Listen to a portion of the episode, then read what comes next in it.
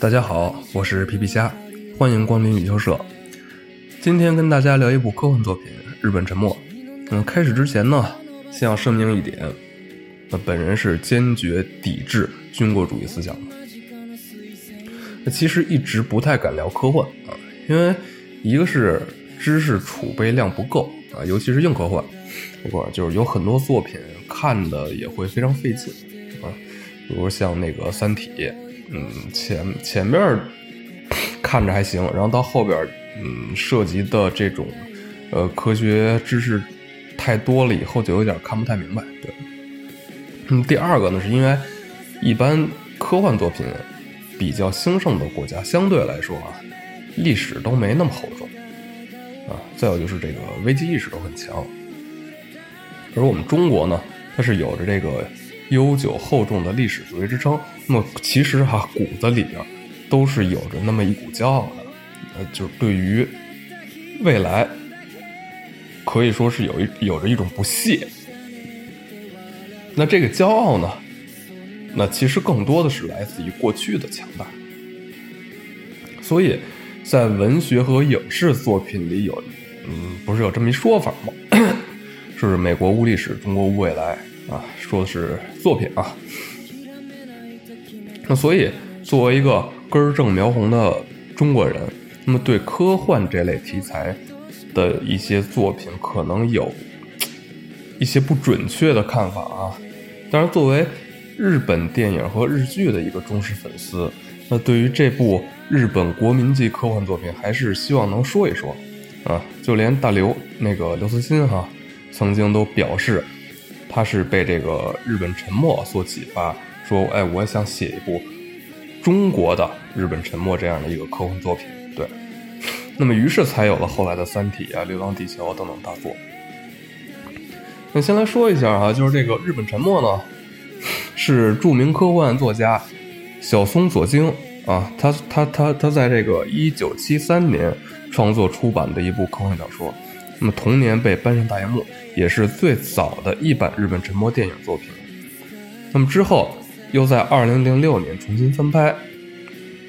再有呢，就是这两年二零二零和二零二一年的一部动漫作品和一部日剧。对，那分别是二零二零年啊，由这个呃汤浅政明制作，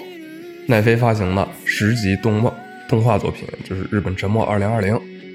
和二零二一年小栗旬主演的九集日剧《日本沉没：希望之人》啊。我是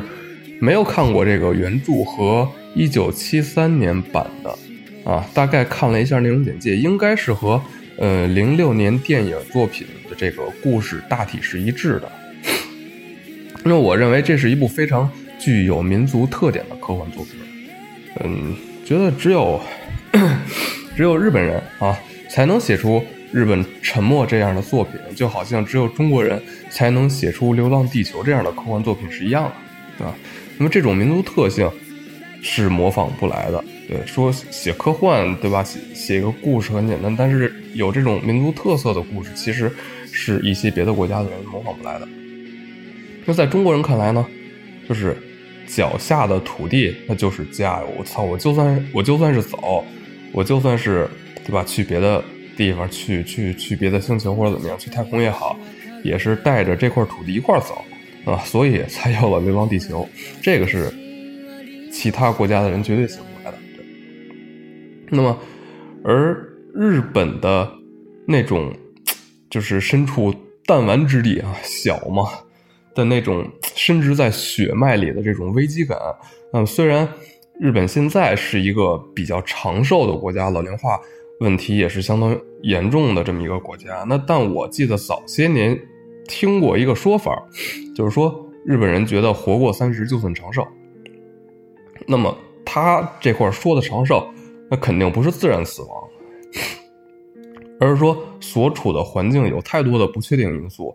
而不确定的东西总会让人产生这种恐惧啊、恐慌、不安的这种感觉，那也因此造就了这部《日本沉没》啊，这个是一个民族特色特有的一个东西。那虽然整个故事是个灾难啊，嗯，但我认为作者想表达的还是希望，或者说影视剧作品所传达出来的还是以希望为主，就是有点这个涅槃重生的这个意味在里边。它是一部非常主旋律、呃、正能量的作品啊，就特别像中国的一些献献礼影片。对，就是有意思，就是日本影视剧啊，一旦涉及涉及到这个主旋律的东西，它就一定会有一个镜头，就一群人对着朝阳啊，一定是朝阳，对着朝阳眺望。大多数时候是在天台，其实是特别傻的一个镜头。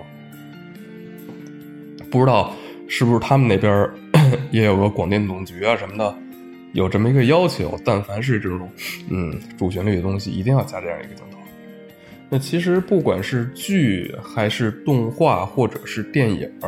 他说的都是一件事儿啊，就是整个日本随着这个地壳发生变化，呃，沉入日本海沟的这么一件事儿。嗯，呃，但是都看过之后啊，我认为它还是有一个观看顺序在里边的。嗯，大家如果有兴趣的话啊，可以参考一下。首先是二零零六年的这个电影版，那之后是二零二一年这个剧版的《日本沉没：希望之人》，那么最后是二零二零版的动画，就是《日本沉没二零二零》。那首先呢，电影版它会比较宏观的展现哎日本沉没这样一件事情。对，那这个剧版呢，也就是《日本沉没：希望之人》啊，就是则以这个政府的视角展现在就是灾难中如何应对的这么一个故事。那动画版呢，则更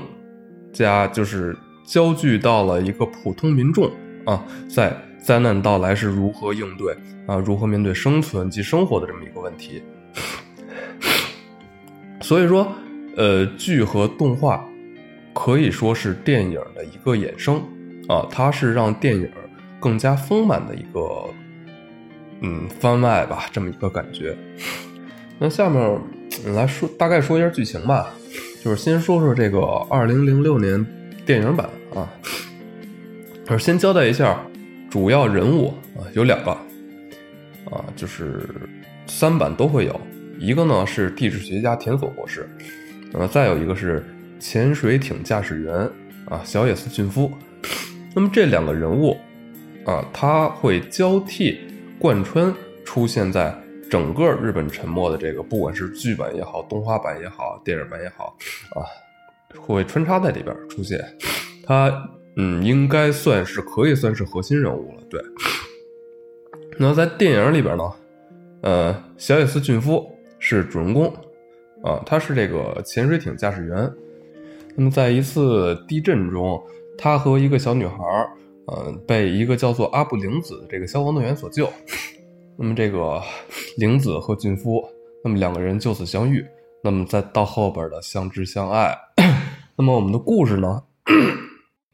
就从这开始。呃，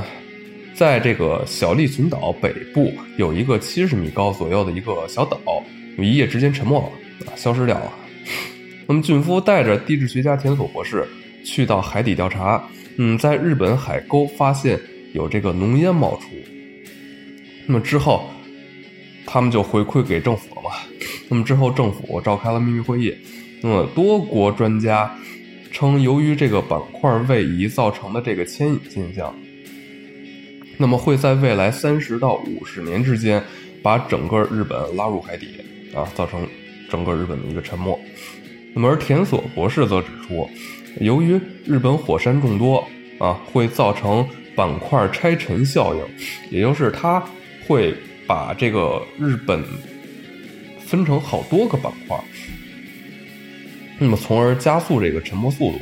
他预估一年左右日本将会沉没。嗯，有这个军方的人提出了质疑，不信，说这个田所博士危言耸听。那么田所博士呢，在这里边是非常强硬的一个态度啊。他说沉没会从北海道南部开始，那么之后连接四国和纪伊半岛的中央结构啊将会破裂，也就分成两半了。那么再之后就是本州中部细鱼川静冈之间的这个地沟将断裂，那么最后呢是富士山爆发，那么随着富士山爆发，日本将会沉没，彻底沉没。这就是他的一个言论。那虽然政府部门就是还是有一个将信将疑的一个态度，但还是制定了相应的这个紧急状态，叫做这个第一计划，嗯，展开了这个调查。调查员呢是田所博士的前妻。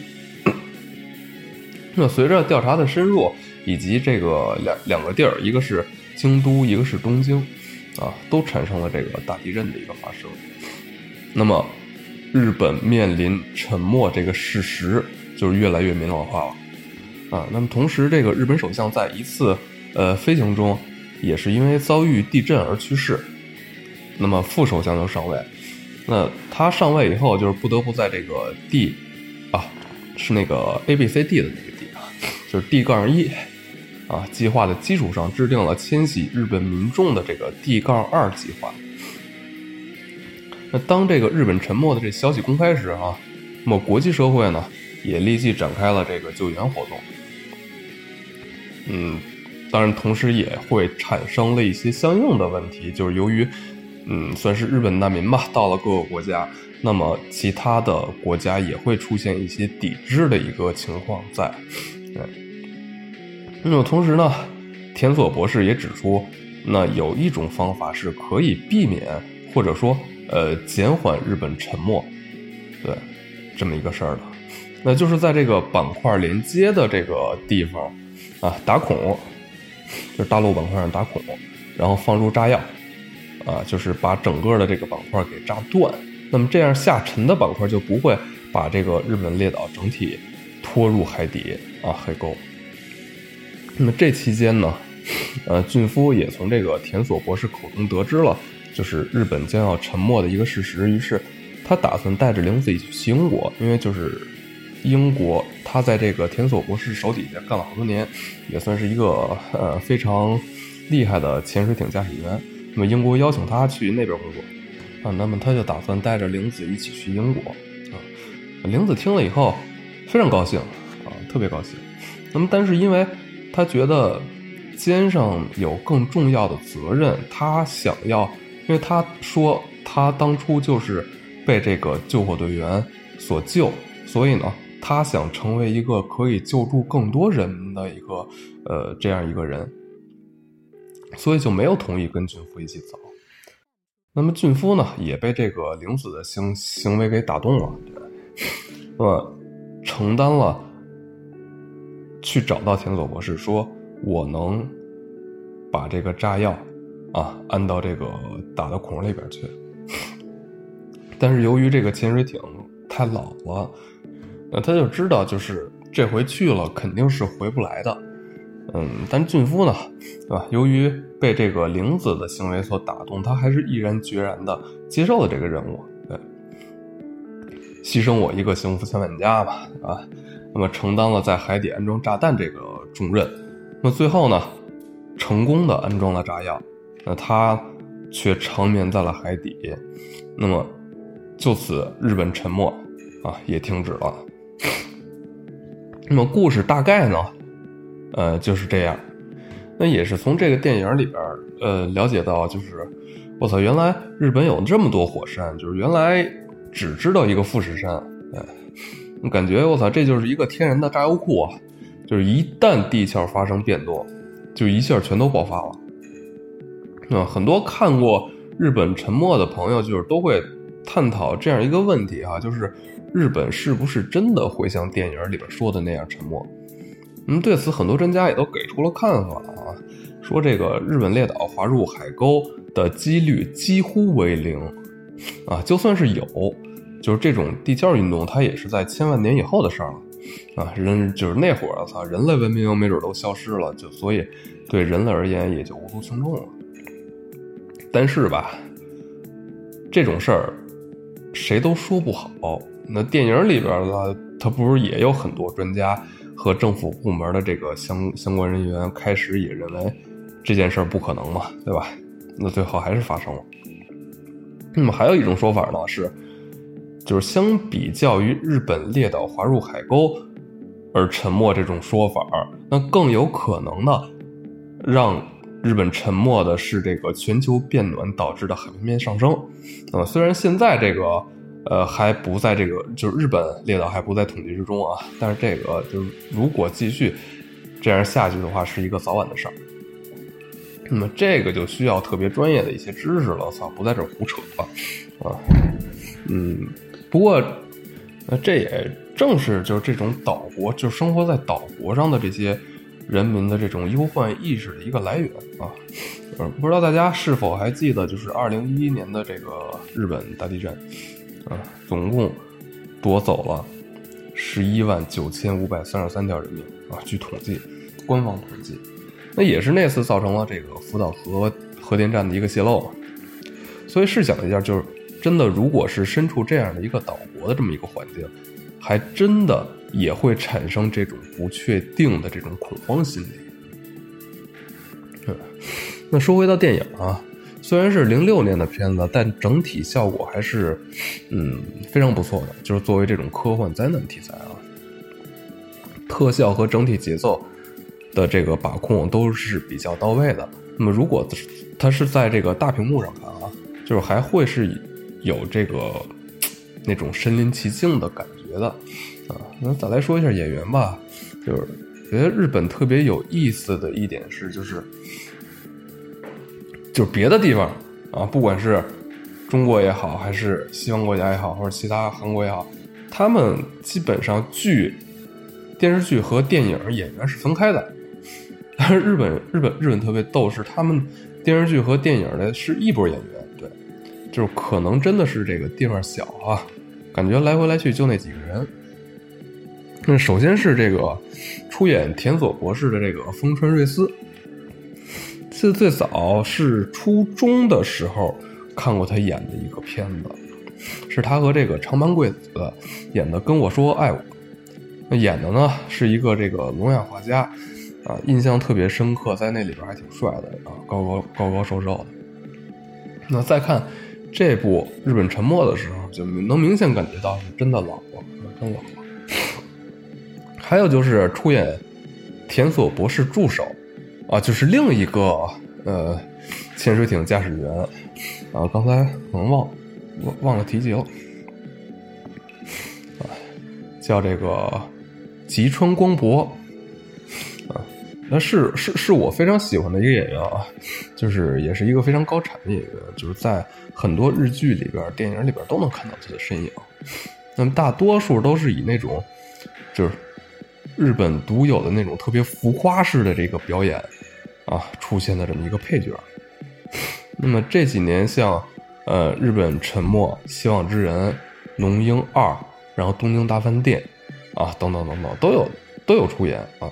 而且都还不错。嗯，说到这个东京大饭店呢，之后其实可以聊一聊这个关于美食的这些剧啊、电影啊，哎，是我比较喜欢的一个题材。那电影说过了，嗯，简单说一下这个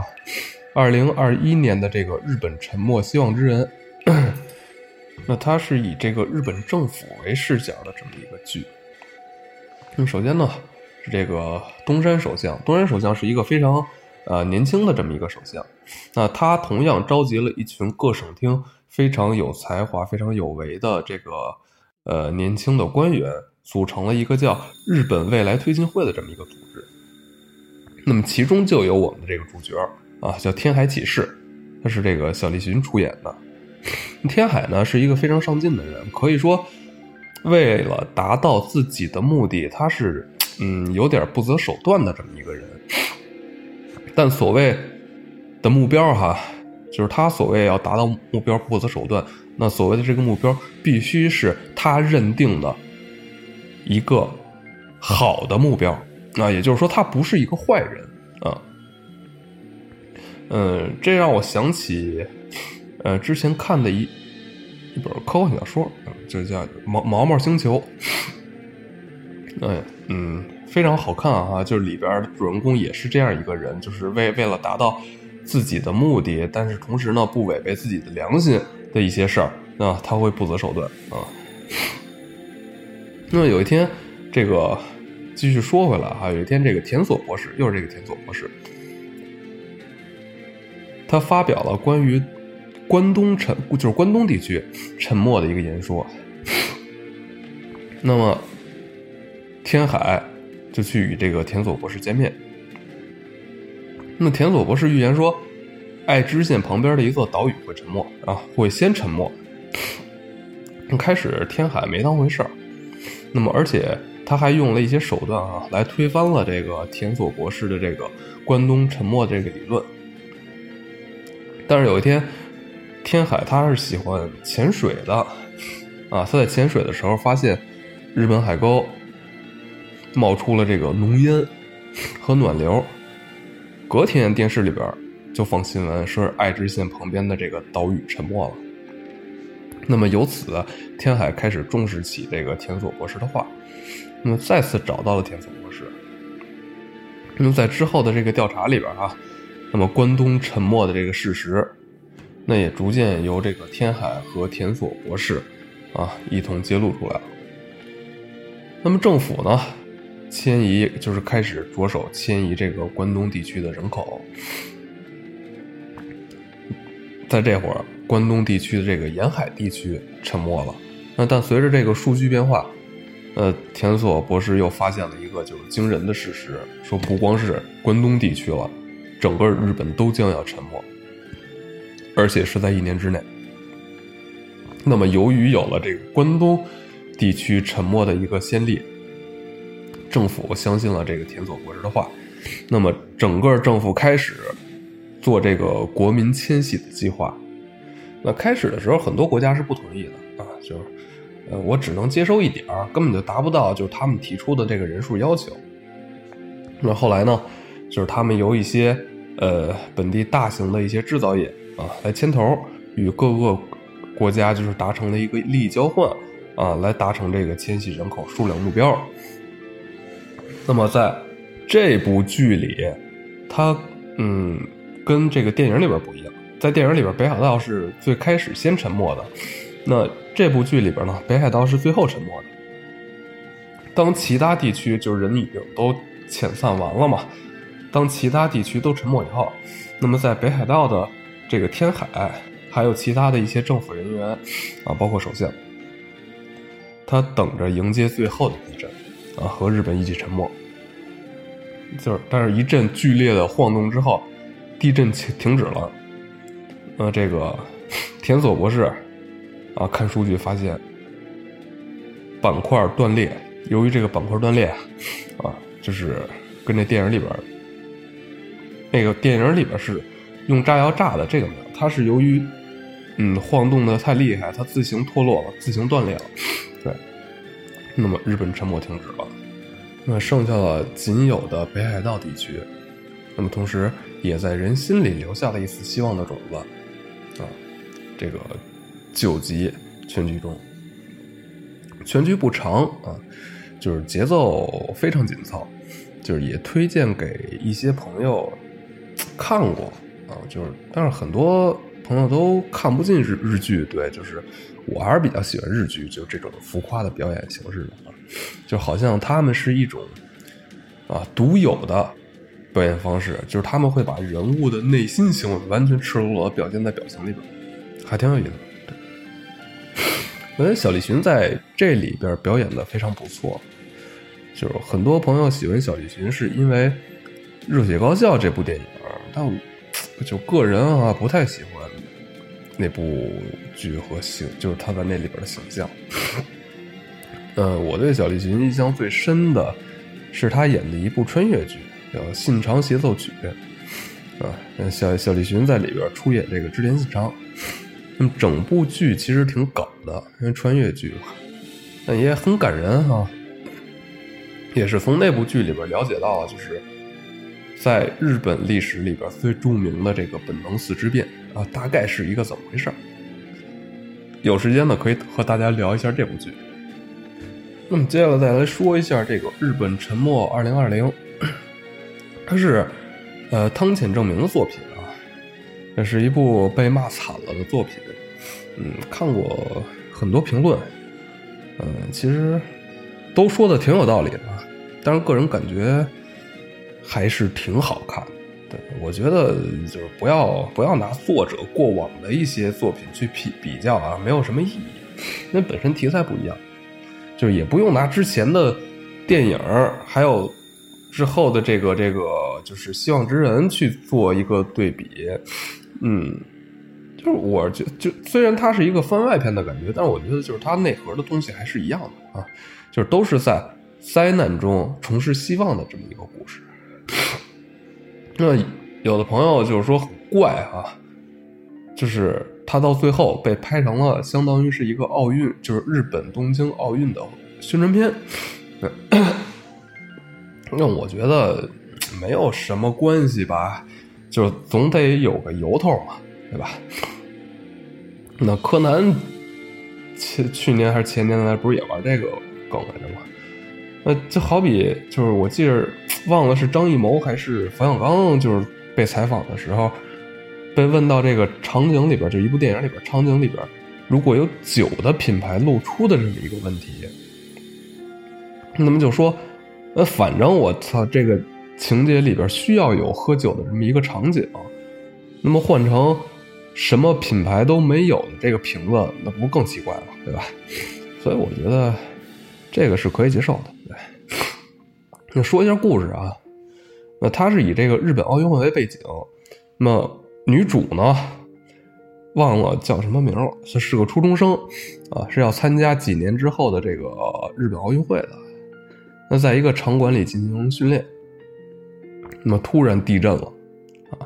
尤其是第二波，她在更衣室的时候，很多女生在更衣室的时候非那个非常强烈，一下就被震起来了，感觉就晕了。这个当她醒过来的时候，发现就是更衣室里边好多这小伙伴都被这个柜子压住了啊，浑身是血。那么由于太害怕了，就是女主跑掉了。那在跑的过程中呢，腿也被这个柜子划破了。嗯，到家才发现，就跑回家了以后，发现家已经塌了，没家了。那么他就来到了一个就是呃集中地吧，就算是。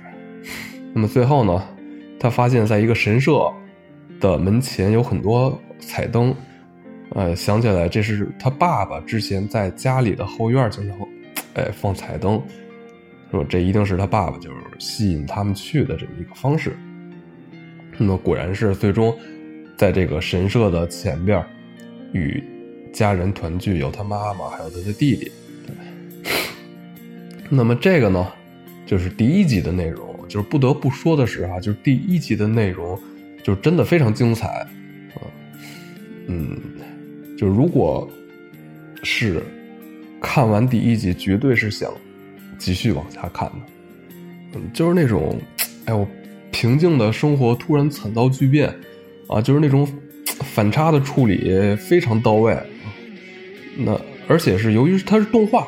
就是地地震的这个场面也做得非常震撼啊，这是真人版所没有的优势。